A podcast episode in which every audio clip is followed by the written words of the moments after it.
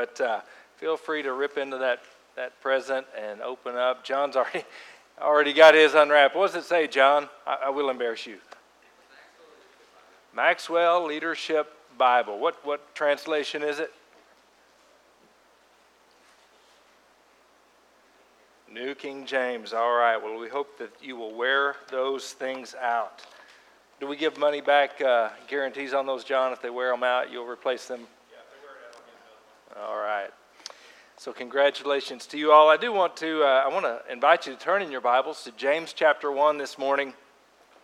And I certainly hope that today's uh, message will resonate uh, with our graduates and be uh, applicable. Though I don't want it to just be for them. I think the things that we're going to talk about today should be uh, applicable to all of the all of us as Christians and uh, we're going to be thinking about persevering in faith and pursuing wisdom. James chapter 1. Uh, also, I'm going to have you a little bit later flip over to Ecclesiastes chapter 10. That's kind of right there in the heart of your Bible, there in the Old Testament. Ecclesiastes chapter 10. So, uh, y'all with your new Bibles, you can go ahead and put some creases in them, crease that spine, and, and get those pages unstuck. James 1 and Ecclesiastes chapter 10. Let's read together, beginning in James 1. We're going to read verses 1 through 8 this morning as we begin. James, a bondservant of God and of the Lord Jesus Christ, to the twelve tribes who are dispersed abroad, greetings. Consider it all joy, my brethren, when you encounter various trials, knowing that the testing of your faith produces endurance, and let endurance have its perfect result, so that you may be perfect and complete, lacking in nothing. But if any of you lacks wisdom, let him ask of God, who gives to all generously and without reproach, and it will be given to him. But he must ask in faith without any doubting, for the one who doubts is like the surf of the sea, driven and tossed by the wind. For that man ought not to expect that he will receive anything from the Lord, being a double minded man, unstable in all his ways, persevering in faith and pursuing wisdom this morning. The first thing I want you to notice from this text, verses 1 through 3, that faith is put to the test. Your faith will be put to the test. It is a plain and simple fact. You can count on this that in this life we face trials, we face temptations, we face tumultuous situations that will absolutely test our faith. James says this Consider it all joy, my brothers, when, not if, when you face these trials. Consider it all joy when you encounter the trials that test your faith. So be ready, friends. Everyone in this room, let me say this to you be ready for trials, hard things, tests that will absolutely stretch you to your limits. They will happen. Graduates, you will be tested in your faith, not the kind of pen and paper test like you have passed and taken all of your uh, school days, though you will have more of those if you choose to continue on in your education. Know this that tests, trials, hard things happen, and they happen again, and they happen again. And they're difficult. They're not fun, they're not pleasurable, and they stretch every bit of the faith that we have. But he says something really strange. You say, Well, I know that. I know, I know tough times come. We have trials, we have temptations. The strange thing that he says here in James 1 is that you should consider it all joy when that happens to you. That is kind of weird. It's a little bit strange to think about considering it a joyful thing or having joy when we face these difficult times. What is the reason that we should be joyful in trials? Well, I think it's the outcome. It's what comes from passing the trial. That is, good things can happen. You know, for our graduates, I said oh, I'm, this is not just for graduates, but something that is a reality. Those of you finishing up high school, going into college or career, young adulthood, starting families, whatever these next few years bring for you, you're going to go through something. It may not be this year, but in the next span of probably five years, you're going to go through something that everyone goes through that comes out of the church, moves on to the next thing, and that is you're going to face a crisis of belief. You will encounter a crisis of belief. Some of you have already gone through this, actually, probably. This is the point when you're no longer carried along. You're not riding on your parents' coattails of faith. You're no longer being directed, being shaken in the bed on Sunday morning and saying, Get up, we're going to church. I don't want to get up. Get up, you're going to church. Right? You're going to face this. You're going to go off, and, and nobody's going to make you do anything about church or prayer or Bible reading. A crisis of belief. This is normal. And you've got to decide what you're going to do. But it, but it is normal. It's that process where you go from living out the faith of your parents or your family, and now you will decide is this your faith or is it theirs?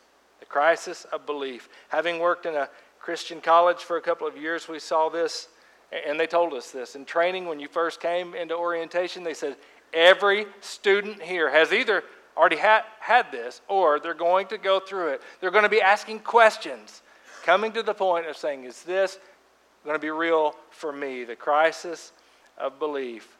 And the reality is, some will walk away showing that they have never really believed in Christ for themselves. But listen, it's not just for graduating seniors. There are things that come on each of us at different seasons in life, different things happen in life where we get stretched to the very end of our existing faith. But there's a good purpose in that, a merciful purpose. The grace of God, even in the midst of all of these tough things. And the point of it, the good that can come of it, is listen, if you endure, if you press on, you will grow in spiritual strength and endurance. That's what he says here. Spiritual muscles and stamina will be built when you walk through and persevere in that crisis of faith, that testing, that tempting, if you will, as one translation says. We'll say more about this in just a moment, but now let me say this faith is essential. Faith is essential. This is no small thing. Some people would just lump it and go, oh, we're just talking about religion. We're just talking about church. Folks, we're talking about faith. And the Bible says that without faith, it is impossible to please God. You can have no relationship with God that is positive and peaceful without having faith. And so faith is absolutely essential. We think of it too lightly. When we speak about faith, folks, we're talking about your very salvation, your eternity, your eternal joy, or your eternal sorrow. You are saved by God's grace through faith. Faith is that connection between you and God where you trust Him and you believe Him. Faith is an anchor for the boat of Christian hope. If you want to have hope in this life, in your Christian walk, it's going to be anchored by faith. Faith should not be taken lightly. But we are sometimes prone to the drift and the deception that's out in the world that says this. You know what's really important when you get out of school or when you get to be an adult is this money, or it's romance, or it's getting a good education, or it's career or adventure or socializing or family, and on and on it goes, and just different rearranged priorities. And very few people will say anything about faith, and sometimes even in the church, we don't say this. So let me say it and say it emphatically today to you faith is essential. Without faith, you're lost. And so guard it, fight for it, persevere in it. All of those things that I mentioned money, romance, education, career, family all of those things, they're not unimportant. Good things but they're not the greatest thing. The most important thing, rightly relating to your Creator, the judge of the living and the de- dead, knowing that you are safe and at peace with God through faith in Jesus Christ, his Son. And so, as we send you out, let us say this and say it clearly trust Christ. If you're here today and you have never trusted Christ, you have never linked to God by an authentic belief and exercise of your will and placed yourself in His hands, trust Him today and be saved. Exercise faith. All right? But your faith will be put to the test. In verses 3 through 4, we see something really great. Not just that your faith is tested, but faith can persevere. Verses 3 and 4 faith can persevere, it can endure. We act like, and we hear all of these terrible statistics, and, and we hear these horror stories about, you know, uh, students leave out, they go to college, they go to work, they leave the church, and they stray from Christianity. And it's almost like it's a foregone conclusion that that is the only path in this world. it's not. It certainly happens, and it happens with heartbreaking frequency. But it's not the only path. I'm here to tell you there are Christian college students who are believing and living out their faith in a dynamic way. There are young adults who are living wholeheartedly for Jesus. It is possible. There are people who have just come through tremendous trials at age 50, at age 70, things that you would just look at and you go, How does anybody survive that? And they come out with a faith stronger than they began. So it is possible to persevere in our faith and thrive as Christians. Man, my prayer and my hope for all of you who we just honored with these gifts is that you go out and be salt and light, that you model in whatever place and path you walk. You model Jesus to a world that's hurting. You are salt, preservative. You are light in a dark place. I'm going to tell you something. I have seen 19, I've seen 17, I've seen 20 year olds, I've seen 22 year olds who are making far bigger impacts for Jesus than a lot of folks twice their age. You can live for Christ. It's not a foregone conclusion that you're going to step away from the church and leave your parents' home and you're going to go to the pit. it's, it's not. It's not a foregone conclusion. Press on. Persevere. Find ways. John talked about the sea otters. Well, you know, you're going to unlink arms with the sea otters of this church, or at least some of you. Find Christians in your college or your workplace, wherever you go, find people that are like minded, serving Christ. Persevere, keep pushing on and growing. Have an amazing impact. Grow in spiritual maturity. You can persevere. And what happens? Hey, but listen, you're going to be challenged. You're going to have roommates. You're going to have college professors. You're going to have people, even maybe some who claim to be Christians, that are trying to persuade you to go the other direction. Push on in the right direction. It will not be easy to stand, but you can stand in an evil day. And he says, here's what will happen. If you persevere, you will become perfect. well, some of us have already attained. No, we don't believe in Christian perfectionism. We don't believe that. The word perfect can also be translated as attaining the desired end result. Lacking in nothing. In other words, you can mature in your faith. You can get to the point where you are experiencing Christ likeness and holiness in your life if you persevere. Like a, a piece of steel that is put into the fire, into the forge to be tempered and strengthened. Have the impurities boiled up and boiled away. When you face trials, hey, it doesn't matter what age you are. Are you in a trial right now? A very difficult season of life? You know what happens to us when the pressure gets on? Stuff starts oozing out of us. Some stuff starts rising to the top that you didn't even realize was there. Maybe you say some things that you can't believe came out of your mouth. Or you do some things that you never thought you would do. And you say, Well, the devil made me do it. Well, when the pressure comes on and the fires are burning hot, the reality is the impurities of our lives and our hearts and our wrong thinking begin to bubble up to the top. But all of that is for this purpose, at least in the Lord's economy, that it would be purged from you. That you would see that thing and let it go away. Let it be taken from you. I don't think we practice this very much.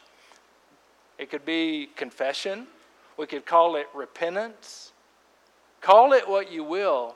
But I wonder this I wonder if we are practicing the reality of laying down our sins, our disbelief in our impurities. When those things come to the top, you're not supposed to ball them up and stuff them in your back pocket or swallow it like a pill. You're supposed to throw it as far away as you can. Allow the Lord to change you. I don't, I don't think we practice this very much in the church, just laying it down.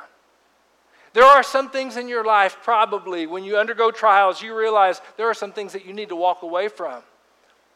Maybe you find yourself saying or thinking or doing things that you know aren't consistent with following Christ. And you go, where did that come from? Well, very likely it came from you watched that in someone else's life. Or maybe you're entertaining yourself with things that are causing you to think in certain ways. It becomes a part of you.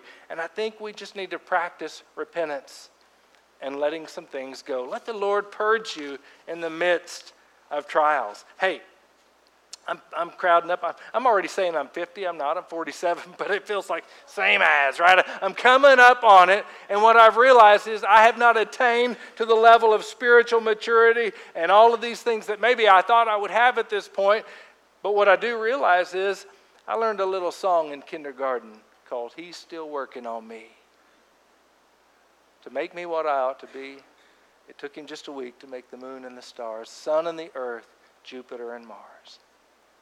How loving and patient he must be because he's still working on me. The Lord, at almost 50, is still working on me. And I realize I have not yet attained to perfect Christ likeness, but I'm pressing on. And I'm trying to move ahead and not stay stagnant. How about you? What trial, what difficulty are you facing right now? Realize this that the Lord has a good spiritual growth lesson in it. He wants to take you higher, no matter your age. He wants us to keep growing and pushing on. That leads us to the last thing faith will be put to the test. Faith can persevere, but faith must pursue wisdom. Verses 5 through 8 is about wisdom. And these verses give us great advice. What do we do when we face trials? What do I do when I come up to an intersection and go, I don't know which way to turn? I have never been here before. This is a brand new road for me. I don't have a map for this. Here's what you ought to do. What do you do? You, you, we all Google it first, right? But no algorithm or artificial intelligence can tell us what we ought to do. Though it's all right to read about some things, here's what you ought to do. When you come up against a thing that is challenging you, you're facing a difficulty, you're in a trial, your faith is being pushed on, pray for wisdom. It's an ask of God for wisdom. How many of y'all pray for wisdom regularly? Show me your hands. Okay? We should all be praying for wisdom, especially in new seasons of life and when we come up against new challenges. But he says, ask in faith. Now, listen to this. If you're a person of faith, then you'll ask God in faith for wisdom. And you can know this God is a good God, He is a good Father. He is not going to rebuke you, He's not going to say, Why are you asking me what to do? Man. How many parents here? Oh, sometimes, sure, we shoo them away. So come back to me later. How many parents here absolutely despise it when your children come to you and say, You know what? I'm facing this trial. Would you please help me know what to do? Wait, has that ever happened to anybody? On occasion, when our kids are young, they will do that, right? And maybe then when they get a little bit older, but God is the same way. He's not going to rebuke you and send you away and say, figure it out on your own. When you ask for wisdom from God, you know what He's going to do? Believe that He's going to give it to you. Believe, ask, and pursue godly wisdom. The book of James is the New Testament book of wisdom. All right, so I said, uh, if y'all have opened your Bibles, all right, so our seniors have got their new one. How about y'all? Get your Bibles ready. We're going to turn back to Ecclesiastes. We're in the New Testament book of James, the book of wisdom in the New Testament. There are pretty much three other uh, wisdom books in the Old Testament. Some would say five, I would say three the book of Job, the book of Proverbs, and the book of Ecclesiastes. So, the, this idea of pursuing godly wisdom, Old Testament, New Testament, we find it in James. In the book of Job, we find Job grappling in the midst of severe darkness and severe trials, grappling as really a fairly old man, a mature man, a person who is very mature in his faith, and he's grappling with the search for wisdom. How do I understand all of these hard things, God, that have come upon me? I need wisdom. I need to know how to live in the light of all of these things. The book of Proverbs, there's 31 chapters in that. That's a great training manual. Some people believe that uh, the Proverbs were compiled primarily as like a training manual for young people who were going to serve in the royal government of Old Testament Israel. A bunch of compiled sayings, there's 31 chapters, especially young folks, a great book. If you just want some practical wisdom, there's 31 chapters. Whatever day of the month it is, you can go, you can read in the book of Proverbs and gain wisdom. It is God's word, it's timeless, and it's true.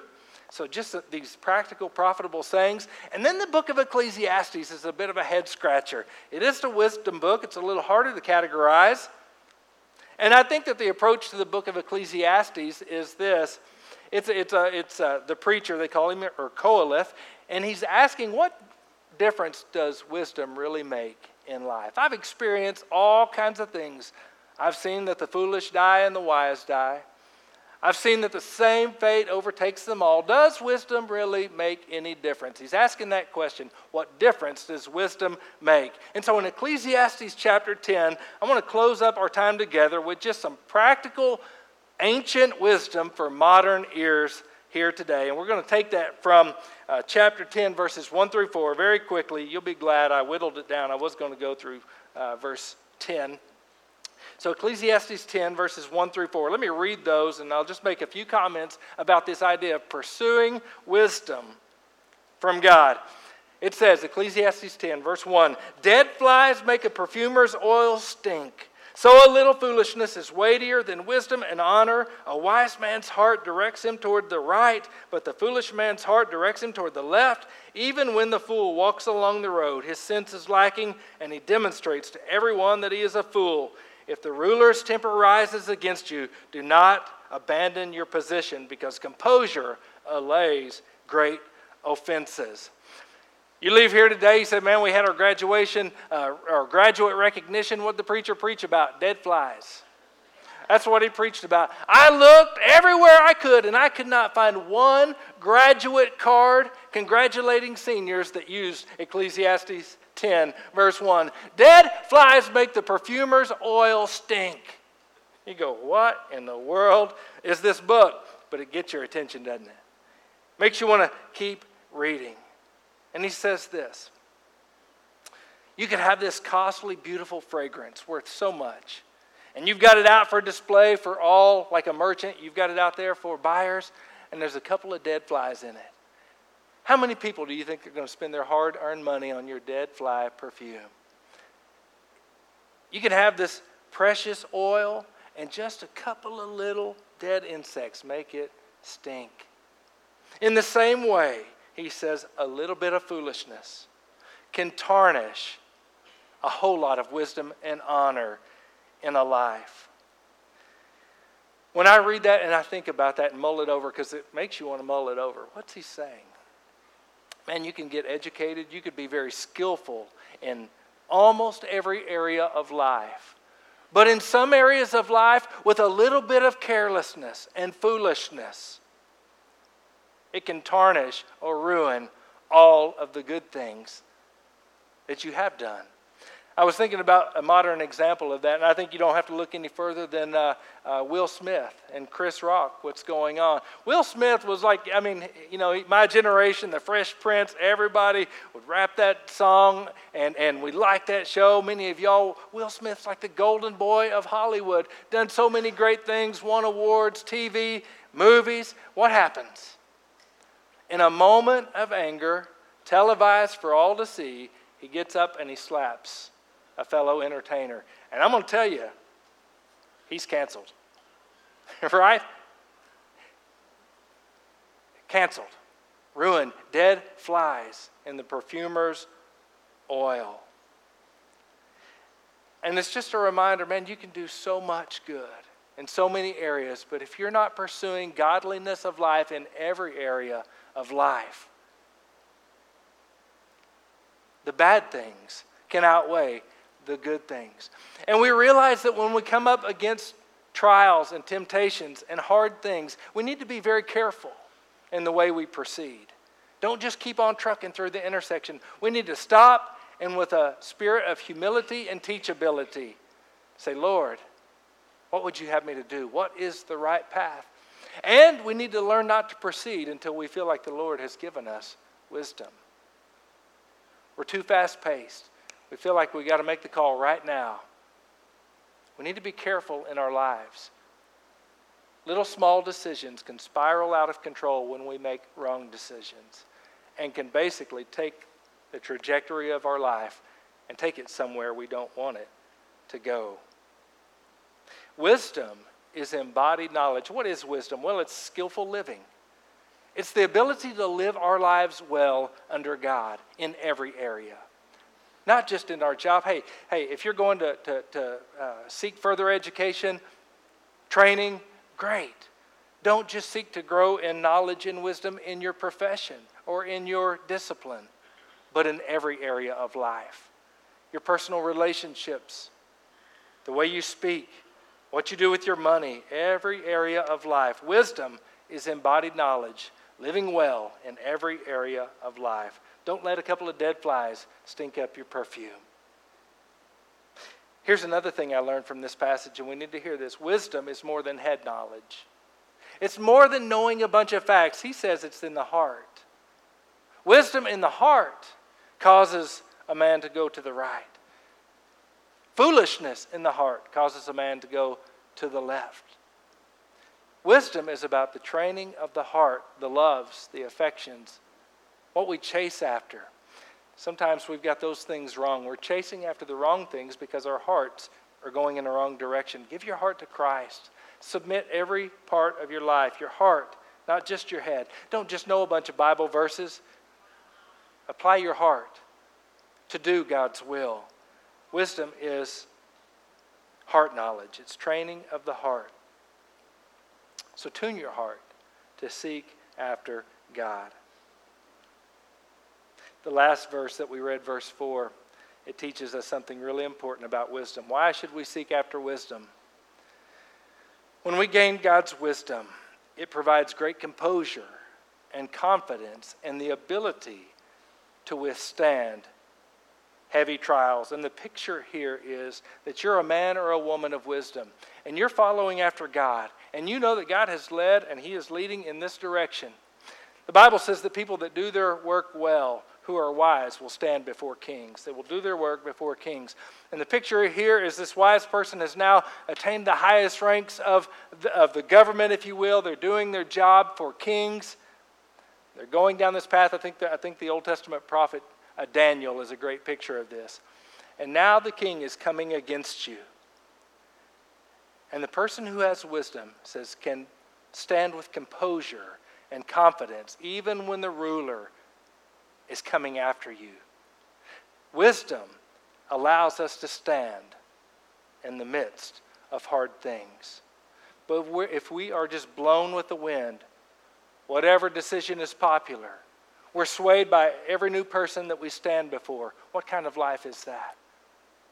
But instead, a person of faith, following Christ. And I'm going to tell you something, folks, we need this today. We need this today. All of us as Christians We've got to get to the point that we know our lives are ordered, our hearts are ordered, our paths are being ordered by the wisdom of God, and we're going to face trials. People are going to stand against us. They're not going to like what we have to say and what we stand for. But we need to be able to stand with confidence and firmness and conviction and love so that we can stand in an evil day and stand firm to the end. Wisdom from God will give us that ability. So let me close with those two encouragements to you today. Press on in your faith. In the midst of trials, you can persevere. It will be tough, but press on. Keep believing. When you come to the end of your rope, you don't know what decision to make, pursue the wisdom that comes from above, not the wisdom of this world. Ask God to show you the path. Believe that He'll show you, and then walk in the path with a firm conviction that the Lord is guiding your steps. Would you pray with me, and then we're going to close with our announcements.